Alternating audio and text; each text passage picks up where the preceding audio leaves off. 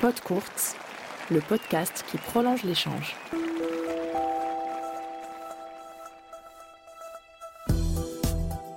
Bonjour, c'est Valentin Hénin.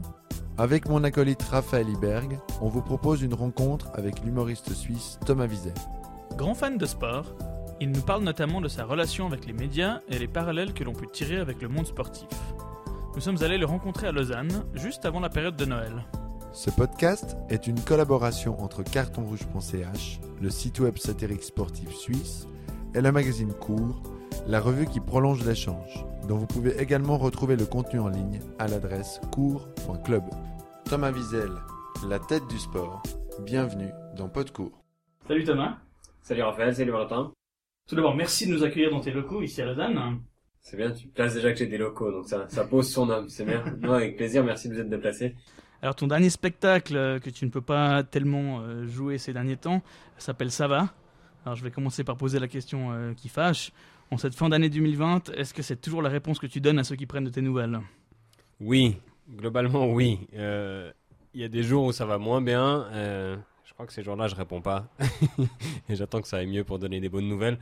Ouais, il y, a des, y a des jours avec, il y, a des, y a des jours sans. Le, le, rythme a été pas mal perturbé. Les artistes de, de scène, on a l'habitude d'être rythmé par les spectacles et puis de faire un peu d'autres trucs en dehors. Bah là, il n'y avait plus du tout les spectacles, donc il n'y a que des autres trucs.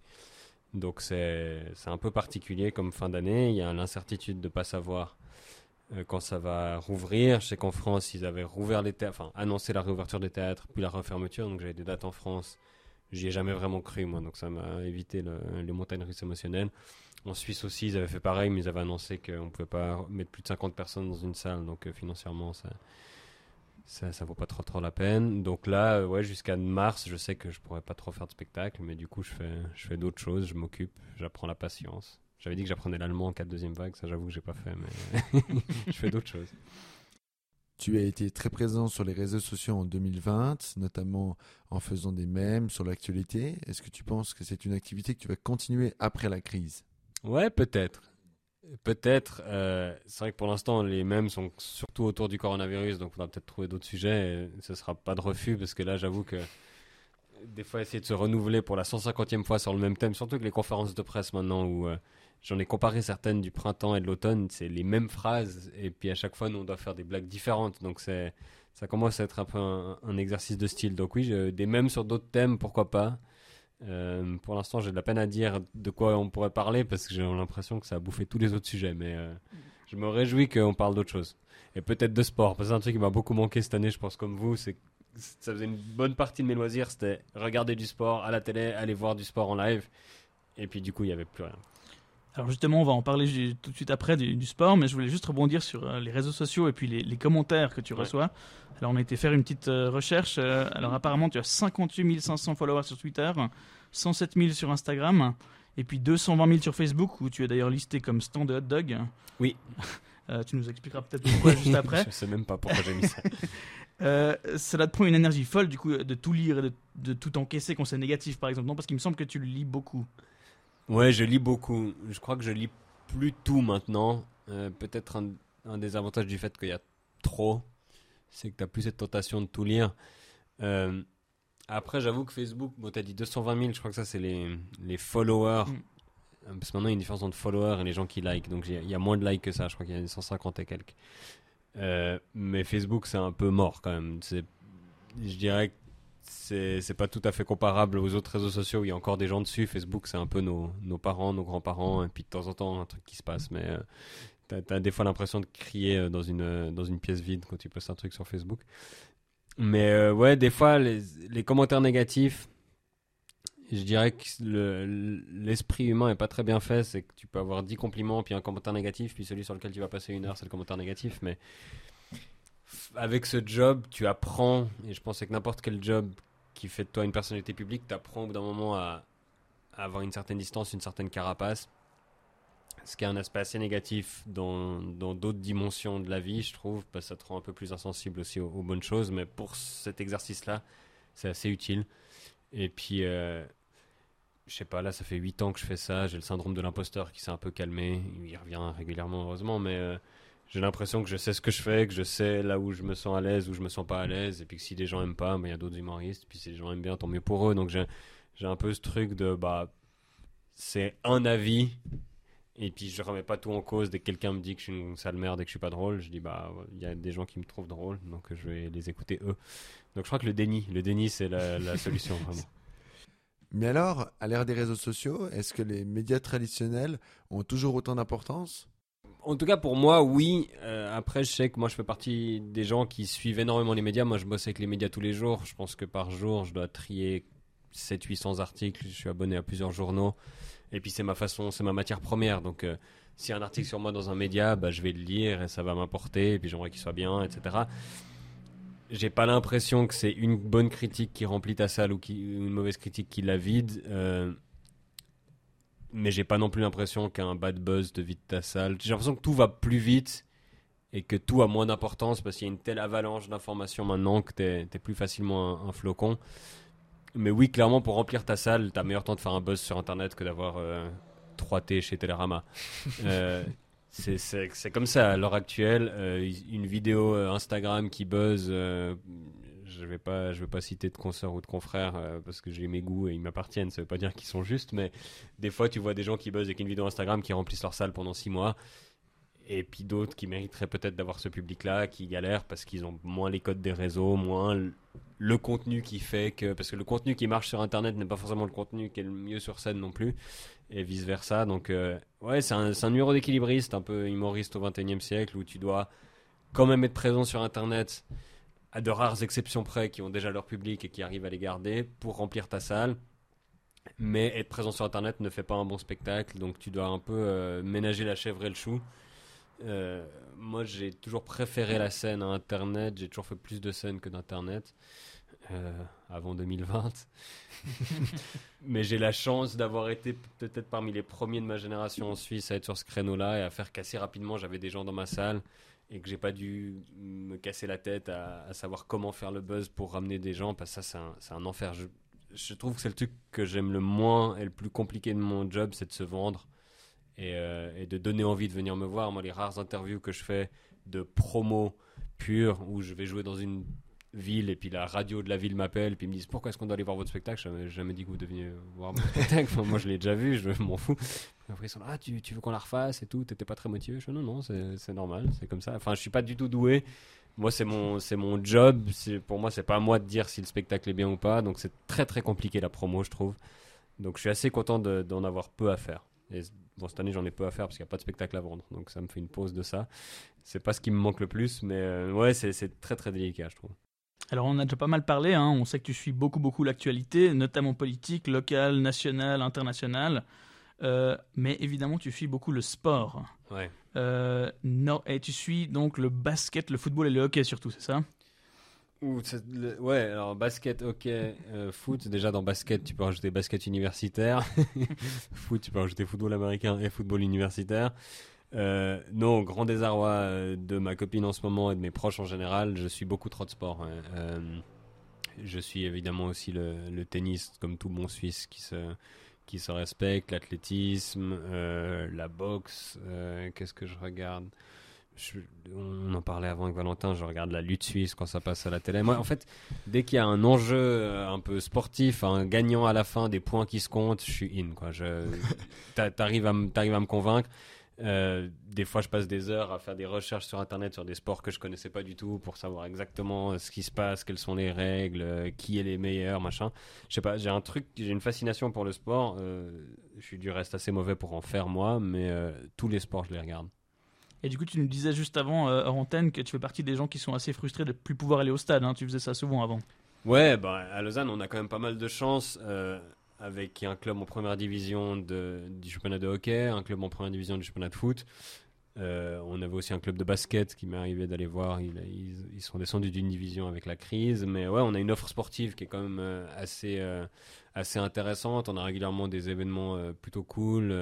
en termes de tennis, on a la Coupe Davis, on a un tournoi à Gstaad, un autre à Bâle, ça je suis jamais allé. Mais il y avait souvent des trucs sportifs à faire. En plus, j'ai la chance de temps en temps d'y être invité maintenant. Euh, ce qui est toujours agréable. Euh, parce que tu vois parfois un peu plus des coulisses et euh, des choses que tu verrais pas en, en achetant ton billet. Et en plus, tu payes pas le billet parce qu'on ne prête qu'aux riches. Et, du coup, oui, c'est vrai que c'est un truc qui manque parce que c'est un loisir, un divertissement qui me vidait bien la tête. J'ai l'impression que quand tu, quand tu vas voir un match en live, plus que devant ta télé encore, tu es à fond dans le truc, dans l'enjeu sportif. Et pendant deux heures, tu penses qu'à ça. Et, et moi, j'ai le défaut vraiment d'être, de bosser un peu trop. Et puis même quand je bosse pas, d'avoir toujours un peu mon travail en arrière-pensée et de traîner ça avec moi. Et le sport, quand j'en fais et quand j'en regarde, ça me fait vider la tête et c'est très agréable. Donc oui, ça me manque. Et justement, on se disait euh, au sein de la rédaction de, de Magazine, mais aussi euh, au sein de celle de cartonrouge.ch, on disait on disait qu'on avait une impression que les gens, à cause du fait qu'on peut plus aller au stade, qu'on peut plus vivre ces événements, ils avaient peut-être une tendance à moins s'intéresser au sport et en avoir peut-être un peu marre. Est-ce que tu sens ça aussi? Bah, on le suit un peu plus à distance. Euh, un match à huis clos à regarder, c'est quand même moins fun. Il n'y a pas l'ambiance, même si parfois ils la rajoutent artificiellement, ce qui est tout un autre débat. Euh, oui, j'ai l'impression que on, arrive moins à s'impliquer. On a moins le truc de regarder quand il y a les matchs et de regarder quand tu peux y aller. Tu sais que tu peux pas y aller de toute façon, donc tu vas moins regarder le calendrier, donc forcément tu vas moins t'intéresser aux résultats ensuite. Je suis assez d'accord avec toi. J'ai l'impression de, de suivre un peu plus à distance. Euh, je garde un œil sur le Lausanne Hockey Club, le Lausanne Sport, mais euh, ça m'est moins arrivé de me connecter pour le regarder en direct que, certaines autres années où les fois où je pouvais pas aller au stade, j'étais euh, du mieux que je pouvais, même parfois sur scène, en descendant de scène, regarder le score directement. Là, il y, a un- il y a un peu plus de distance qui se crée et, et je pense que les sportifs le ressentent. Quoi. Déjà, de pas avoir les, les fans dans le stade, ça doit être dur, et de pas avoir euh, les fans qui les suivent autant, c'est ça doit être d'autant plus compliqué. hein. Ouais, avec des fois le rattrapage, on a même des fois des matchs tous les deux, trois jours, donc euh, il y a moins ce rendez-vous. Typiquement, prends le, fo- le football, il y a moins ce rendez-vous du week-end Ouais. où euh, ah bah, on va regarder quand c'est d'un coup, là, le Lausanne Sport va jouer un jeudi, un mercredi, on, avec. Enfin, il y a des fois des matchs qui se rattrapent et du coup on a moins ce rendez-vous. Pareil, je pense avec le tennis, le fait que d'un coup il y a eu Roland Garros après euh, après l'US Open, le fait d'avoir pas ce rendez-vous en mai où euh, on, on voit des gens aussi jouer dans, dans les différents clubs de la ville. Il y a un peu cet esprit autour de tout le monde joue sur terre battue à ce moment-là. Ouais. Puis il y a le Roland Garros à la télé. Enfin, en tout cas, moi je sais que euh, pendant longtemps c'était un, un peu un rendez-vous. Et puis euh, je pense que ça, ça, ça change aussi. Quoi. Bah, dès qu'on bouscule les habitudes, on est, on est moins à l'aise, on est moins dans, notre zone de confort. Je pense que tout ça y a participé. C'est vrai que Roland Garros, je pense que j'ai jamais aussi peu suivi que cette année. Bon, le fait qu'il n'y ait aucun Suisse euh, n'a pas aidé. On a quand même cette tendance un peu patriotique. En tout cas, moi, il y a beaucoup de joueurs de tennis que j'aime bien, mais je regarde quand même plus quand c'est les Suisses. Euh, Ouais, c'est c'est assez bizarre euh, sportivement cette année. Je me souviens que moi, moi je regarde beaucoup la NBA et j'étais tout excité avec mes potes et qui regardent le basket quand la, la bulle a pu avoir lieu parce que c'était vraiment une période, euh, je sais plus exactement quand ça a commencé, mais c'était fin mai, début juin, quelque chose comme ça, où il y avait rien. Euh, à la limite, ça avait peut-être un tout petit peu repris dans les stades européens euh, en Allemagne. la Champions League n'avait pas encore repris. Donc il y avait un truc un peu genre, ils arrivent à refaire du sport, on est méga excités.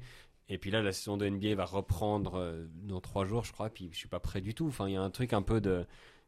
Il y a tellement de choses auxquelles penser au, quotidien que le sport euh, a- pris peut-être un peu moins de place, notamment parce qu'énormément de trucs ont été annulés et puis dé- déplacés, chamboulés. euh, et puis que les résultats font moins de sens aussi. Le, le- Covid a tellement bousculé les préparations, les calendriers, les machins. Il y a plus de surprises, tu arrives moins à t'y retrouver. Je regarde beaucoup de championnats d'Angleterre de football. Des fois, tu as des clubs de haut de tableau qui se prennent des 7-2. Tu comprends pas ce qui se passe. Enfin, il y a un truc, euh, le, sport cette année est tellement bizarre que c'est plus difficile de s'accrocher. Et puis euh, justement, tu parlais de que tu suivais beaucoup de sports, notamment le tennis. Est-ce qu'il y a d'autres sports de raquettes en particulier que tu suis? Alors ils sont évidemment moins populaires, en tout cas ici en, Suisse, puis je dirais même en Europe. Euh, mais est-ce que il t'est arrivé de suivre des matchs de tennis de table, de badminton, de squash Je pense les seuls moments où j'ai suivi euh, d'autres sports de raquette, c'est les JO. euh, parce que bêtement, c'est les seuls moments où ils passent à la télé et que tu vas tomber dessus, sinon il faut aller les chercher. Euh, ça m'est arrivé de regarder du badminton aux JO, je trouve ça assez spectaculaire. Mais vraiment en tant que spectateur profane qui n'y connaît rien, donc je pense que tu te lasses un peu plus vite quand t'as pas les, les notions. Et puis pareil pour le ping-pong, tu tombes souvent sur les vidéos de highlights qui sont assez impressionnantes et qui sont cool. Euh, mais de, prendre rendez-vous avec une compétition, de me dire je vais regarder telle ou telle compétition, ça m'arrive pas, d'autant que c'est un sport où on est nul dans notre pays, donc il y a rarement de, de couverture médiatique euh, avec tel joueur qui pourrait aller loin. Euh, je sais pas quelle est la meilleure performance suisse en, en ping-pong, mais je sais même pas C'est si pas, c'est pas hyper euh, glorieux. Ouais, c'est pas le sport où on excelle. En, badminton, on a eu une ou deux fois des gens euh, qui étaient Ouais. déjà plus niveau mondial. Oui, il y en a une qui, était, qui avait fait les JO. Là, en, en- pour le tennis de table, on espère qu'il y en a une qui va faire les prochains JO en 2021, mais rien n'est sûr. Donc c'est clair que on l'attend beaucoup moins euh, en finale, alors que Federer ou Wawrinka, on a beaucoup plus l'habitude. Bon, malheureusement, peut-être qu'après euh, après ces deux que tu viens de citer, euh, le tennis suisse va retrouver le, niveau des autres sports de raquette. On, on l'espère pas. Mais en ping-pong, il y a un humoriste qui était un pongiste de bon niveau, euh, Bruno Pecky à, à Genève. Donc on se fout souvent de sa gueule comme étant le pongiste, mais je crois qu'il a dû jouer jusqu'à. Ouais, il est très jeune, donc maintenant il a 20 ans, il a dû jouer jusqu'à 16 ans. Mais euh, non, c'est pas c'est pas des domaines que je connais aussi bien, mais j'ai des potes qui récemment se sont mis au, au squash. J'ai l'impression que c'est un peu le sport de trentenaire euh, que tu fais un peu comme ça. Badminton, j'en ai qui jouent. Je suis allé jouer aussi récemment euh, bah, à Malais, à côté de la patinoire. Et puis j'ai fait une fois du padel, qui est censé être le truc qui va faire jouer au tennis les gens qui savent pas jouer au tennis comme moi. Et c'était assez marrant, j'avoue. Euh, c'était en Suède une fois, donc euh, je sais qu'il y, a- il y a il y a aussi à Lausanne maintenant. hein, ils ont... Ouais, ouais, il y a plusieurs. euh, Mm. Ça se développe énormément parce qu'il y a aussi une histoire de coût, parce qu'ils ont remarqué qu'à la place de deux terrains de tennis, ils peuvent mettre trois terrains de padel Ah, et au même Et prix. ça en Suisse, ça nous parle. Tout à fait. la rentabilité. Donc ouais, peut-être que, que je vais faire un peu plus ça. Moi, c'est vrai que les seuls sports que j'arrive à pratiquer vraiment, c'est le basket euh, principalement, et puis un peu de conditions physiques. Mais euh, pourquoi pas euh, le paddle, ça m'avait ça m'avait bien plu. Et moi, comme j'ai joué au tennis très très peu, d'aller jouer avec mes potes, c'est pas du tout intéressant pour eux parce que j'ai même pas un niveau euh, suffisant pour faire des échanges et que ce soit euh, divertissant. Donc peut-être que le paddle, c'est un, un bon compromis. c'est l'autre avantage au-delà de financier, c'est qu'effectivement, ouais, c'est un sport qui est plus accessible, on peut, qui est moins physique, etc. On peut plus facilement, euh, voilà, on est deux contre deux, donc il y a moins de, un peu moins de précision que ce sport ingrat qu'est le tennis où, euh, où à tout niveau, on est, on a très très envie de casser nos raquettes. Oui, comme dirait Jules Simon, ça rend fou, hein, paraît-il, selon son dernier livre. Mais oui, effectivement, la dimension ludique de- du, du padel, c'est quand même ça le, le grand, av- grand avantage. Euh, pour revenir au tennis, euh, on, on va devoir euh, parler de, de Federer, évidemment. Ouais. hein, c'est le sujet incontournable. On a attendu très très longtemps, mais on va en parler. Euh, donc, en, en préparant ce podcast, j'ai j'ai revu certaines de tes anciennes chroniques, euh, notamment sur Federer, notamment sur la Coupe Davis. Il me semble d'ailleurs que ta dernière chronique euh, parisienne était pour se moquer de leur victoire contre les Belges en, en finale de Coupe Davis. Je crois, que- était je crois que tu as raison. Pas vraiment une. Ouais. Euh, et du coup, est-ce que le tennis est un terrain fertile sur le plan humoristique? Ouais, je, je crois que surtout c'est le sport en Suisse qui est le plus suivi par la population générale euh, et pas juste par les passionnés. Enfin, les performances de Federer, de Wawrinka, euh, de Hingis, de Baczynski sont suivies par les médias beaucoup, par les gens et du coup, tout ce qui est terrain commun, tout ce qui est imaginaire collectif, pour l'humour, c'est pratique. Euh, et c'est vrai que pendant longtemps en Suisse, hors les grands événements de foot, si tu faisais des blagues sur le tennis, c'était un des seuls moments où tu avais les gens qui comprenaient de quoi tu parlais. Donc ça m'est ça m'est souvent arrivé euh, d'en parler. Quand j'ai commencé ma carrière, on était 2012-2013, donc il y avait souvent des, des finales avec Federer, souvent des belles perfs de Wawrinka. Wawrinka en plus c'est lausannois, enfin il met toujours Saint-Barthélemy, mais moi je le considère comme lausannois. euh, Timéa euh, Baczynski est lausannoise également, de Belmont. Et du coup, euh, il y avait une- un truc de proximité qui faisait qu'en spectacle j'en parlais souvent. Et puis, euh, tu l'as dit en France, c'est vrai qu'on a eu un, affrontement mémorable Suisse-France en Coupe Davis.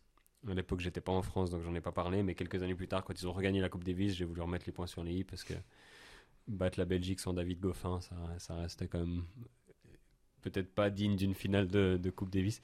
Donc oui, j'ai- j'aime bien parler, euh, parler du tennis. Enfin, je, parle souvent de sport. Je pense que si j'étais humoriste aux États-Unis, je parlerais beaucoup de, basket, de football américain, de hockey.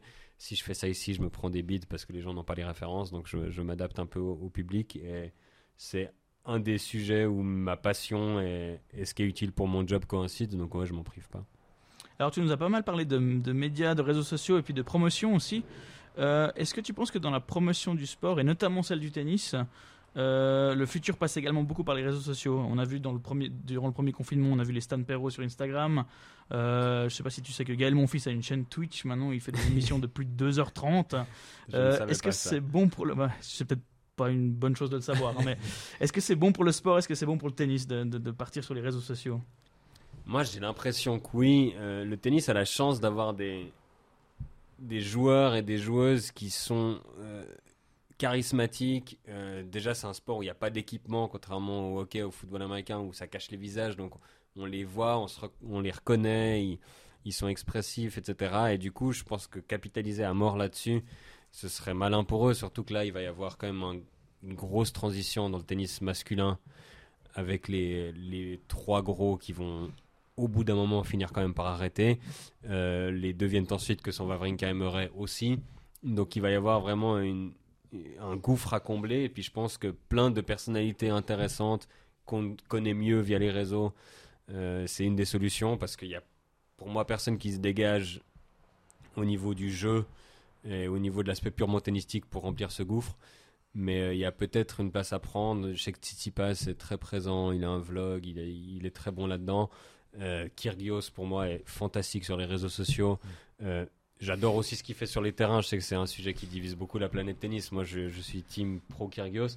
Mais pour moi, ces personnalités-là peuvent apporter beaucoup de choses euh, que Federer et Nadal, en tout cas, n'apportaient pas, qui sont très polissés, assez frileux avec les médias, qui montrent jamais vraiment euh, autre chose que ce qu'ils choisissent de montrer. Enfin, il y a un truc un peu très, très contrôlé, très lisse, assez frustrant euh, de ne pas vraiment les connaître et, savoir euh, quelle est leur vie. Djokovic, je pense, c'est encore plus compliqué parce qu'il montre peut-être l'inverse de ce qu'il est réellement. Enfin, après, c'est un Suisse qui parle, donc c'est forcément un peu subjectif, mais euh, j'ai l'impression que pour ces trois-là, ils ont plus joué avec l'image des médias, utilisé les médias à leur escient que vraiment dévoiler qui ils étaient réellement. Je pense que mon fils est un bon exemple de quelqu'un qui a jamais été, euh, qui a jamais eu de filtre, qui a, toujours été lui-même. Et euh, ça lui a joué des tours peut-être un peu, mais c'est quelqu'un d'attachant euh, comme ça. Donc oui, je pense que les réseaux sociaux et, bêtement juste, je crois que l'ATP a un peu changé de, de politique sur les réseaux sociaux où pendant longtemps ils ont censuré les gens qui postaient des extraits de tennis, qui postaient des gifs et des trucs comme ça. Et tandis que maintenant ils laissent un peu parce qu'ils ont compris euh, je pense que c'est la NBA qui a compris ça en premier, que plus on parlait de leur sport, même si ça leur rapportait pas directement du fric sur le tweet en question, ça allait ramener du monde et ensuite ça allait leur, leur bénéficier. Donc je pense que le tennis a la chance d'être un sport spectaculaire qui se prête assez bien aux 15 secondes d'attention qu'on peut avoir sur les réseaux sociaux. Euh, quand on voit le coup de l'année, on va s'arrêter pour attendre de voir ce qui pour, pour voir jusqu'au bout. Donc euh, oui, pour moi, ils ont beaucoup à, beaucoup à gagner là-dedans et à attirer des nouveaux fans qui ensuite, une fois qu'ils ont vu ça, vont peut-être avoir envie de regarder un match en entier. Euh, donc, ils à mon avis, le tennis a, beaucoup à gagner de, cette nouvelle euh, attention. Et puis, c'est toujours assez marrant, je trouve, pendant que tu regardes un match, d'être aussi sur les réseaux, de regarder un peu ce qui se passe, de regarder les points des autres matchs. Le, fait que les tournois de tennis, il y a plein de matchs en même temps, c'est un truc qui se prête assez bien euh, à notre économie de l'attention actuelle où euh, tu peux avoir plein de trucs qui se passent sur des cordes différents à la fois. Donc oui, pour moi, le, futur du tennis est là-dedans et c'est pas un, des sports pour lesquels je suis le plus inquiet avec le virage qu'on est en train de prendre. Jeu, set et match. C'était Pod Courts, le podcast qui prolonge l'échange.